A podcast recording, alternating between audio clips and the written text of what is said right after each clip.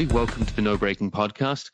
Uh, today I'm getting a chance to talk to Tim Matthews. Now, Tim Matthews has an incredibly long title, but it's a title that's very well deserved. He is the curator of the Speedway Motors Museum of American Speed. So, Tim, firstly, how does that all fit in a business card to start with?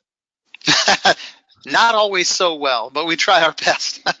well, and, and, speaking of that, let's just get right into it. Obviously, here, how did you sort of come to this position at the museum? How did you become to be the curator there at the Speedway Motors Museum of American Speed?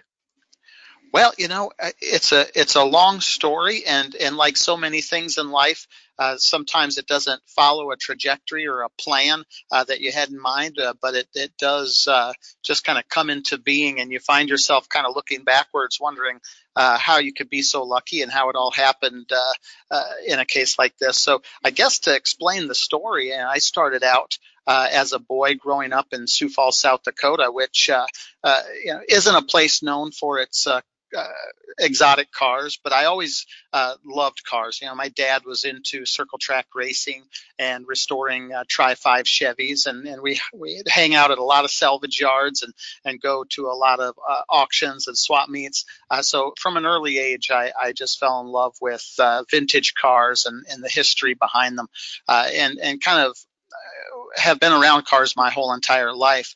My interest was really in becoming an artist so uh, I love sculpture. I loved uh, oil painting and, and, and, things of that sort. So uh, that's what I wanted to go to school for. You know, I'd always been around cars, but I really wanted to be uh, a sculptor and a teacher. Uh, and that's what kind of led me to Lincoln, Nebraska. I, I did my undergraduate studies uh, at a small uh, university, Augustana University in Sioux Falls. And then I transferred up to the University of Minnesota to study metal casting under a wonderful man named Wayne Potratz. Uh, so I learned uh, aluminum and, and, cast iron casting there. And I really hope to get into the graduate program uh, at the University of Minnesota. Of course, they had just built a brand new facility uh, while I was up there, and it was really hard uh, to find a place in that graduate program. So I applied to Lincoln, Nebraska uh, because it was close by. I wanted to be within driving distance of my parents during those years. Uh, so uh, Lincoln, Nebraska seemed like a pretty good place. And Wayne Potratz told me, he said, you know, when you get to Lincoln, Nebraska, if you get accepted there, uh, the first place you need to go is to Speedy Bill's Museum of American Speed.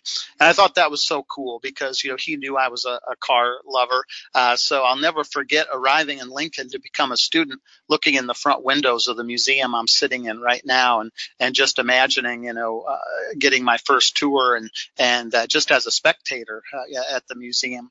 Uh, so I, I did end up coming to school at, at the University of Nebraska to, to finish out my master's degree in sculpture. And I just flat ran out of money. I was doing uh, metal casting at the time and the materials were super expensive.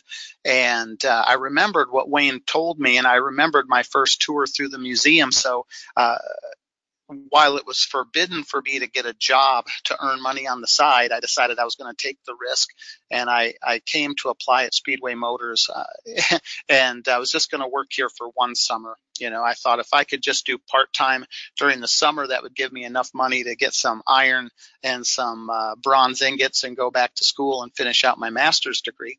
Well, uh, I didn't plan it, but I, as I came to work and I started talking to people about their car projects, I mean, I really started at the bottom of the heap. I was just taking orders on the phone lines at that time. Uh, I, I was really loving the job. I, I enjoyed talking to customers and finding out what they were working on, what kinds of hot rods they were building. And I never went back to school. I, I, decided I would not finish my master's degree, and and I stuck it out at Speedway and gosh, that was 15 years ago now. I, I worked my way up through the sales department and became uh, a supervisor of the technical staff. And about five years ago, 10 years into my uh, my career at Speedway, uh, they asked me to come over and, and take over the, the curator position at the museum uh, because the the previous curator, a wonderful man uh, named John McKeekin, was ready to retire. So that was five years ago. I've never looked back. I've just found it a great privilege and a wonderful opportunity, and and uh, I learn something new every day. It's just a spectacular uh, place to be. So we take a step back then, Tim. I mean, can you tell us a little bit about uh, Speedway Motors and, and Speedy Bill and so forth, and so how that all sort of came to be and how did it all end up there where it is today? You know, Speedy Bill uh, was born in Lincoln, Nebraska, and he lived here his whole entire life. And he was, you know, he went to school for industrial arts to become an industrial artist, but found out he could make more money circle track racing at the time while he realized he'd never be the next greatest driver, uh, he found that he could supply parts to people and he could build a pretty fabulous racing team. So, uh, you know, it all kind of started at a grassroots level, you know, just uh, supplying parts to people who needed them. We had an Air Force base in Lincoln, Nebraska, and a lot of those uh, fellas had extra money to spend and they wanted to go racing, either drag racing or circle track racing. Uh, so his business grew uh, rapidly and you know just through you know a good old fashioned hard work uh, and a family that supported him uh, including his wonderful wife joyce uh, they were able to build uh, this wonderful uh, parts uh, business and and which is still thriving today and, and still growing. Yeah and so then with the parts business how did the museum sort of come to be a part of that then? You know that's a great question. You know bill smith was always enamored with history. And from the time he started uh, working with cars, which was a very early age. I think his first car was a Model T, and as he was hauling scrap for a person at the age of 14, if you could imagine that, uh, he traded uh, some transport services for a Model T uh, from a local salvage uh, owner. And as he was hauling the scrap, he would occasionally come across rare speed parts like Rajo cylinder heads and front and Frontenac parts. And you know, he would he would find those things so interesting that he would keep them aside. Uh, so from the age of 14, really, he was collecting parts uh, from these uh, speed uh, engineers from from the early days that he just found to be wizards. Uh, he was collecting parts before anyone cared about them uh, and putting them away. And it wasn't until 1992 that it became a 501c3 uh, nonprofit museum. I think enough of his friends over the years uh, would see his treasures kind of stored away uh, in in storage containers and in various garages around town, and and they finally convinced him that you know people really needed to see the stuff. So that's when the museum really took off. And then, so when you say uh, they needed to see it, I mean, what sort of exhibitions have come and, and gone through the years then?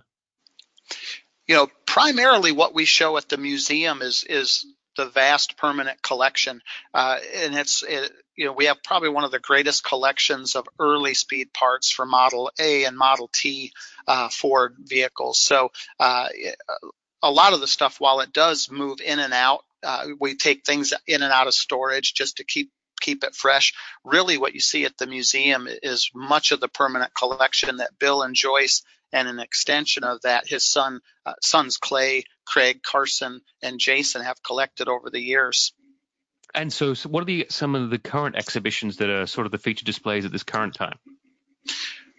You know, we have uh, we have a brand new drag racing gallery, which is pretty spectacular. Uh, we just uh, installed that, so uh, that will be one of the one of the more recent uh, displays that that people will be able to see. We also have a new uh, automotive art gallery, uh, which displays automotive related uh, flat artwork, so paintings and drawings. Uh, this is all new since the COVID pandemic. So when we reopen on April 1st, these will be new attractions people can see alongside of the permanent collection, uh, which is, you know, we have uh, probably the the one of the best collections of vintage pedal cars.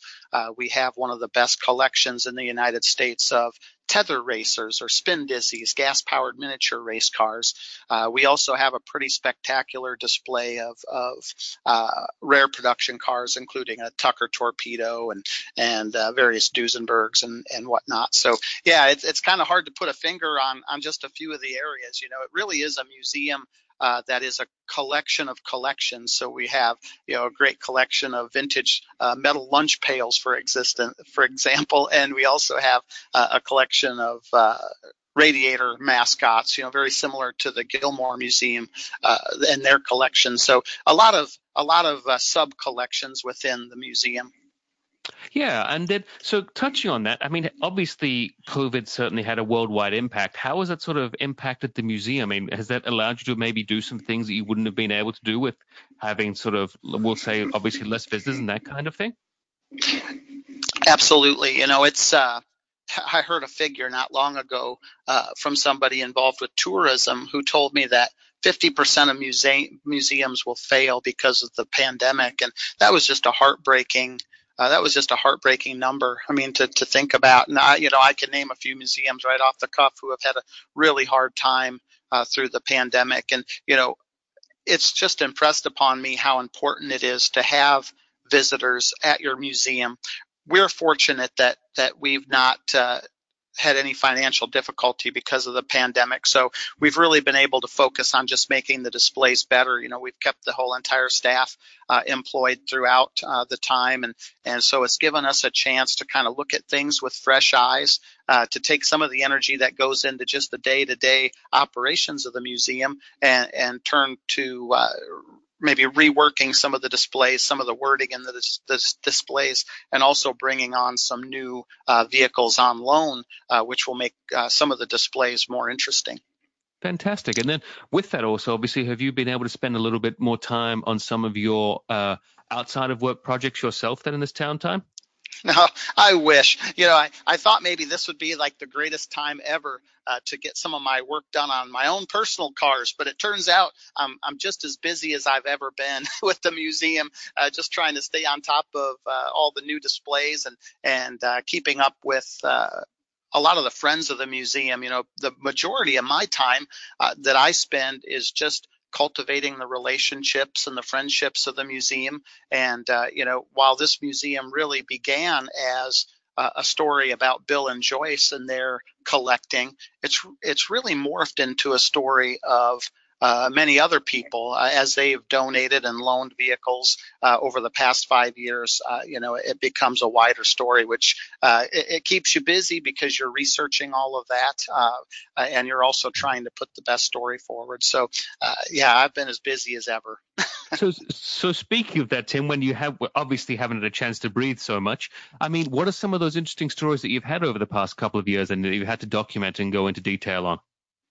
Well, one of the cool cars that we just received is uh, the Dave uh, Hales Willys Gasser. And it's one of the only surviving, if not the only surviving, uh, gasser from the 60s that was part of the S&S uh, racing team uh, out of the East Coast. And it, you know, it's a fabulous car because it's been in Dave Hale's collection and in his hands, you know, since he was 16. You know, there was a brief period where he sold it and had to rebuy, you know, repurchase the car, uh, but uh, it has still has all of its original upholstery and, and original uh, speed parts and to get an original Willys that was uh, raced, you know, during the golden era of gassers uh, here at the museum to be a part of our new drag racing gallery. That's been a really fabulous, uh, fabulous event, and, and it's been a wonderful relationship getting to know Dave and hearing all the stories about what early drag racing was like. So that's that's one. You know, another great story is a friendship we've made with a man named Eric Zausner, and Eric uh, has donated a number of uh, high-end hot rods to us that were built by Steve Moal out of California and each car is more or less an artistic expression of of uh, of Eric's, and uh, you know, receiving those cars and just kind of documenting the story on on his way of thinking when the cars were built uh, has been very fascinating. And then he also donated a number of his uh, gas-powered spin dizzies to our collection, uh, which really really boosted our collection to uh, to a level that's definitely world class. Yeah, and so speaking of that, can you talk a little bit about some of the other roles that uh, your other team members have uh, that work with you in regards to their roles at the museum that help you sort of get things up and running and sort of get this history online? Absolutely. You know, we have a total of 50 volunteers at the museum, and we couldn't do anything without them. I mean, and they come from all walks of life. You know, they're doctors and lawyers and X-ray technicians, and you know, people that are that are wonderfully well rounded, but they're all car crazy. So uh, not only do they help with a lot of the day to day when we're open, you know, giving people really uh, personalized tours of the collection uh, and helping us keep everything tidy and, and looking its best. Uh, but they also help us with a lot of the research that that takes place. You know, because especially during the pandemic, they found themselves at home uh, more often, so they've been able to get behind a computer and get their noses in books, and and that's been a huge help. Uh, we have a, a number of full-time staff that that help us out with uh, you know, event coordination uh, with building and, and keeping our website up. Uh, not only that, but social media uh, with Twitter and, and Facebook and, and all of the others. Uh, you know, so uh, there are there are a lot of behind the scenes tasks that take place. You know, we have a, a library within the museum, so we have a full time librarian. you know, who takes in all of the books and and and keeps them well organized. We have a number of people in our accessioning team that catalog all of the objects that come to the museum uh, just to keep everything in order and, and to make sure we know where everything is, especially with two large offsite facilities for storage. Uh, you know, we're, we're really tasked with uh, keeping really good records. So that's a that's a full time job for two people always. And and so speaking of that, I mean, if you could give some advice on someone that's maybe looking to work inside a museum of sorts, I mean, what would you suggest, or what were your tips that you might have for them? You know, my son asked me this question not not long ago, and it's funny he would ask because he's 10 years old, so he's got a little ways to go, but before he's ready for a full time job. But you know, he asked me, he said, "Dad, you know, if I wanted to do uh, what you do, you know, how would I go about that, or how would I get a job at a museum uh, like yours someday?" And and I think the most important thing is just to be a passionate person, you know, about either history or the automotive world. And I don't think, you know, uh, I don't think you have to be both, but you know it certainly helps if you if you do uh, have kind of an understanding of automotive history. Uh, you know, I always people ask me all the time, you know, Tim, you know, how did you get this job? You know, obviously it's a job you love and and uh, you're really excited about. And I always tell them the same thing. I, you know, I think the job kind of found me in a lot of ways. Uh, you know, I I'm just such a passionate car person. I, I love people. I, I think if uh, if you attack it in that uh, way, I you know I think car museums are always looking for help. I always, if it's anything like uh, my particular museum, there's always more work to be done than you'll ever get accomplished with your team. So, you know, I, I, think museums are always looking for people. And when people come knocking on, on my door, you know, I'm just looking for folks that are excited and, and passionate and are energetic and, and just want to get in there and, and help people learn about the history. Yes. And, and speaking of that, obviously, I know that we have uh, one of the reasons for this call today is to talk about a certain car in particular, Dale which is obviously the the focal point of a new HBO television documentary series called The Lady and the Dale. So, can you tell me a little bit about how the Dale came to be sort of in your world? Yeah, so you know, it's a really interesting story. The Dale was never really my favorite car. Sadly, I you know I just never quite understood it the way I do today. Uh, when I first came to the museum five years ago, uh, we had made the decision to take it off of display. It had been on display for about a year, and we were just putting it back into storage. And that's where it stayed until about two weeks ago uh, when we brought the car back out and, and put it on on the show floor again. And the reason was is because of this HBO documentary that has really uh, captivated a lot of folks uh, with regard to the story of how the Dale came to be. Uh, so uh, with the you know with the documentary, we decided to push it back out. The car itself is very interesting. There are three Dales that I'm aware of. There is the car that we have, which uh, Nick Cammilleri, who created the documentary, likes to refer to as the space car. I think they call it the space car because it's probably the most futuristic looking of the Dales. It's it's the most sleek, uh, but it's also more or less a sculpture. It does not have an engine. Uh, it doesn't have interior. It's it's a fiberglass shell that was really a design concept uh, study. Uh, it's the car that ended up being on all the Dale uh, brochures and also was the car that was on the prices right of all things.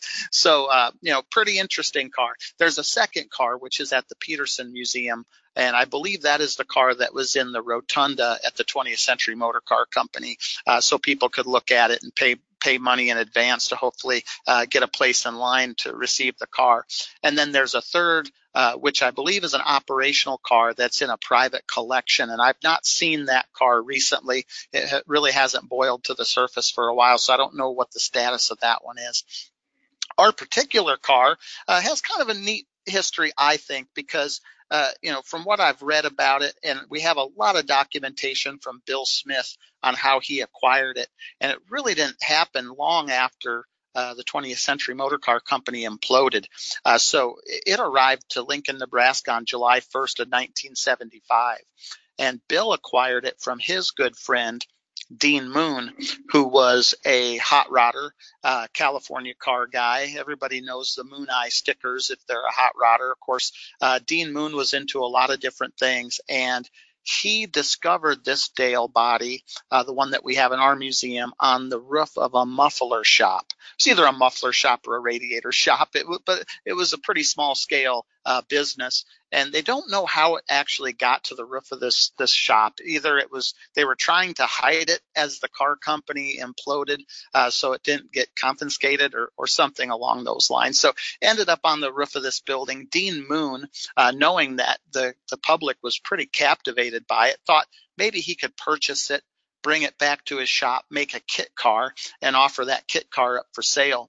Uh, but as the story's told, uh, the the implosion of the the 20th century motor car company was just a little too fresh in the minds of the the state government. So they really didn't want dean to do anything with it. So uh, dean called his friend bill here in lincoln and said bill you know you have a fiberglass shop. Maybe there's something uh, you can do with this thing. And i think bill was uh, intrigued by the story uh, of uh, Liz Carmichael and intrigued with the news about the car company. So he bought it thinking the same thing. Perhaps he would build a body and a frame kit and offer them in his catalog to people who wanted to build a crazy uh, kit car.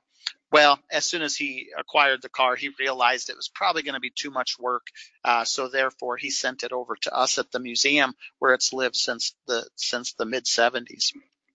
Yeah, and so what's your personal take then of the Dale and over your time of being there, with it obviously being there, seeing, knowing about it for the last five years? I mean, what's your takeaway on the vehicle? Well, you know, I try to look at it without thinking too much about the documentary because, you know, I could just give you my first impression. And being a car person, you know, when I looked at it, I thought, boy, this thing really doesn't look very stable.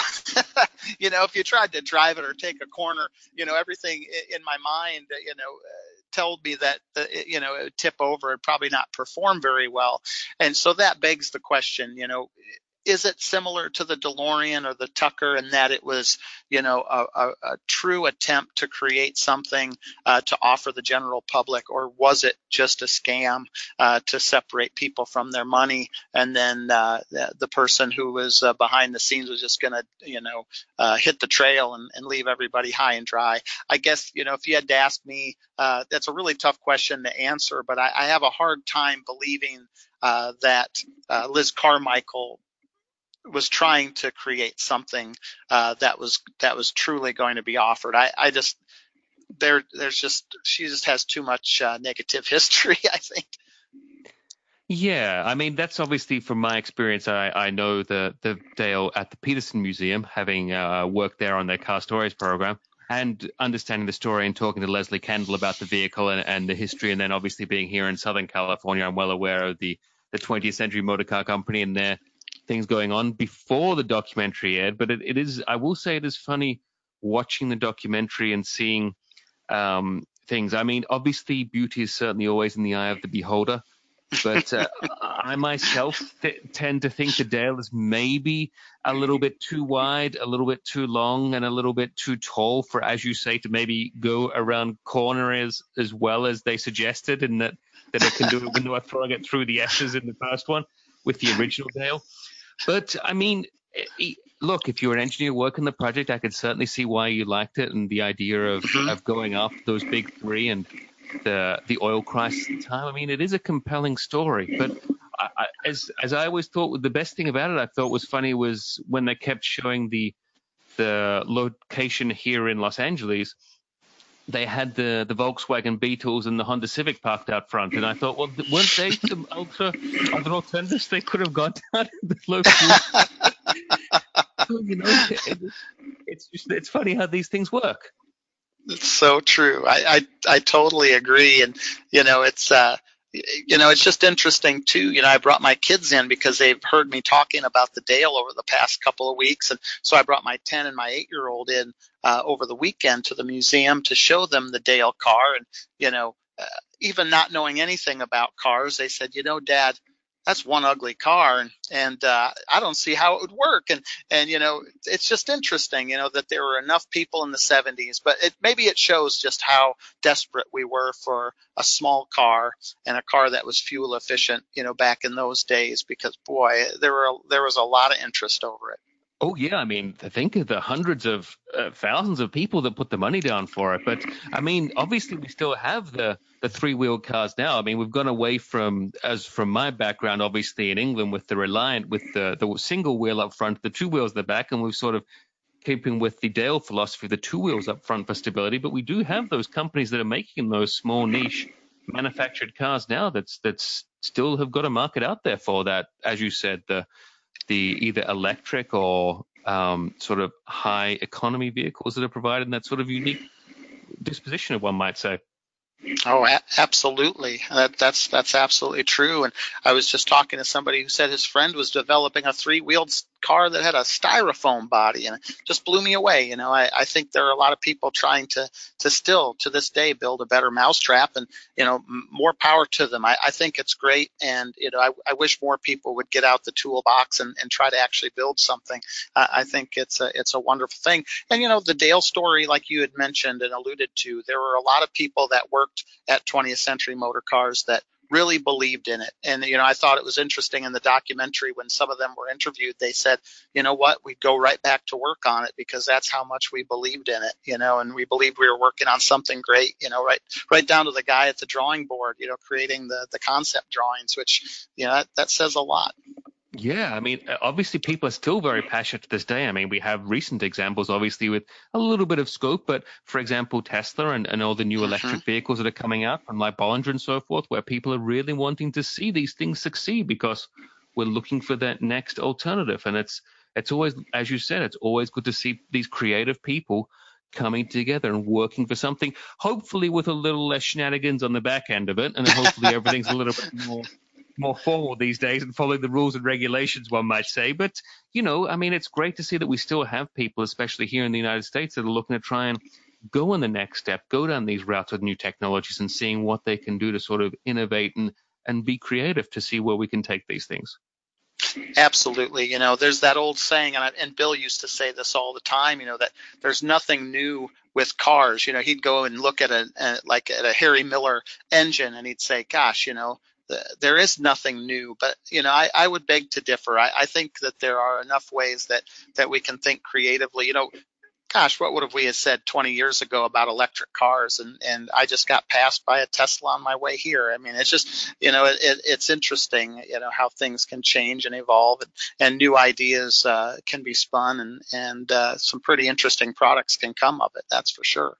Certainly, and with that being the case, with with all the listeners that are wanting to find out more about the museum, what's the best way to sort of find information on the Speedway Motors Museum of American Speed? Well, they can certainly visit our, our website uh, at the museumofamericanspeed.com. Uh, we have a pretty fabulous spread of some of the examples of the cars and the engines and other displays that we have uh, up currently. I, I, I, beg people to actually come and visit us because until you're actually here, eh, you know, you can't really understand just what a vast and, and, large collection it is.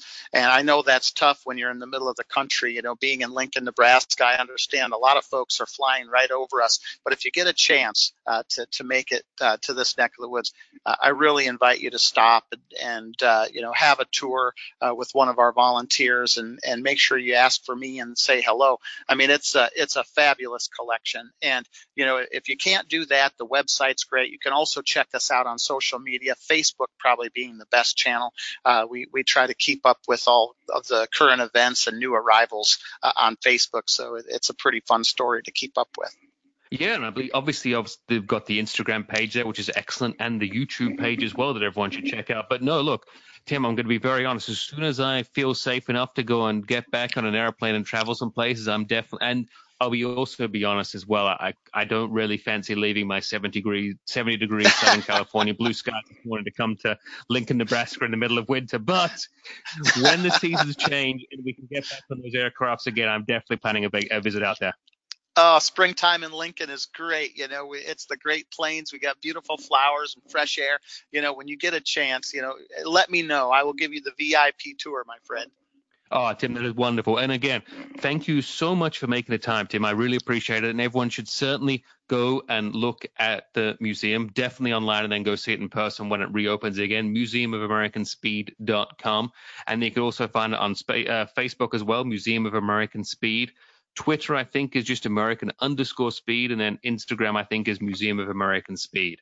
It's so everyone, please go check it out. Tim, thank you so much again for all your time today. Very much appreciate it. And again, everyone, thank you so much for listening, and we'll talk to you next time.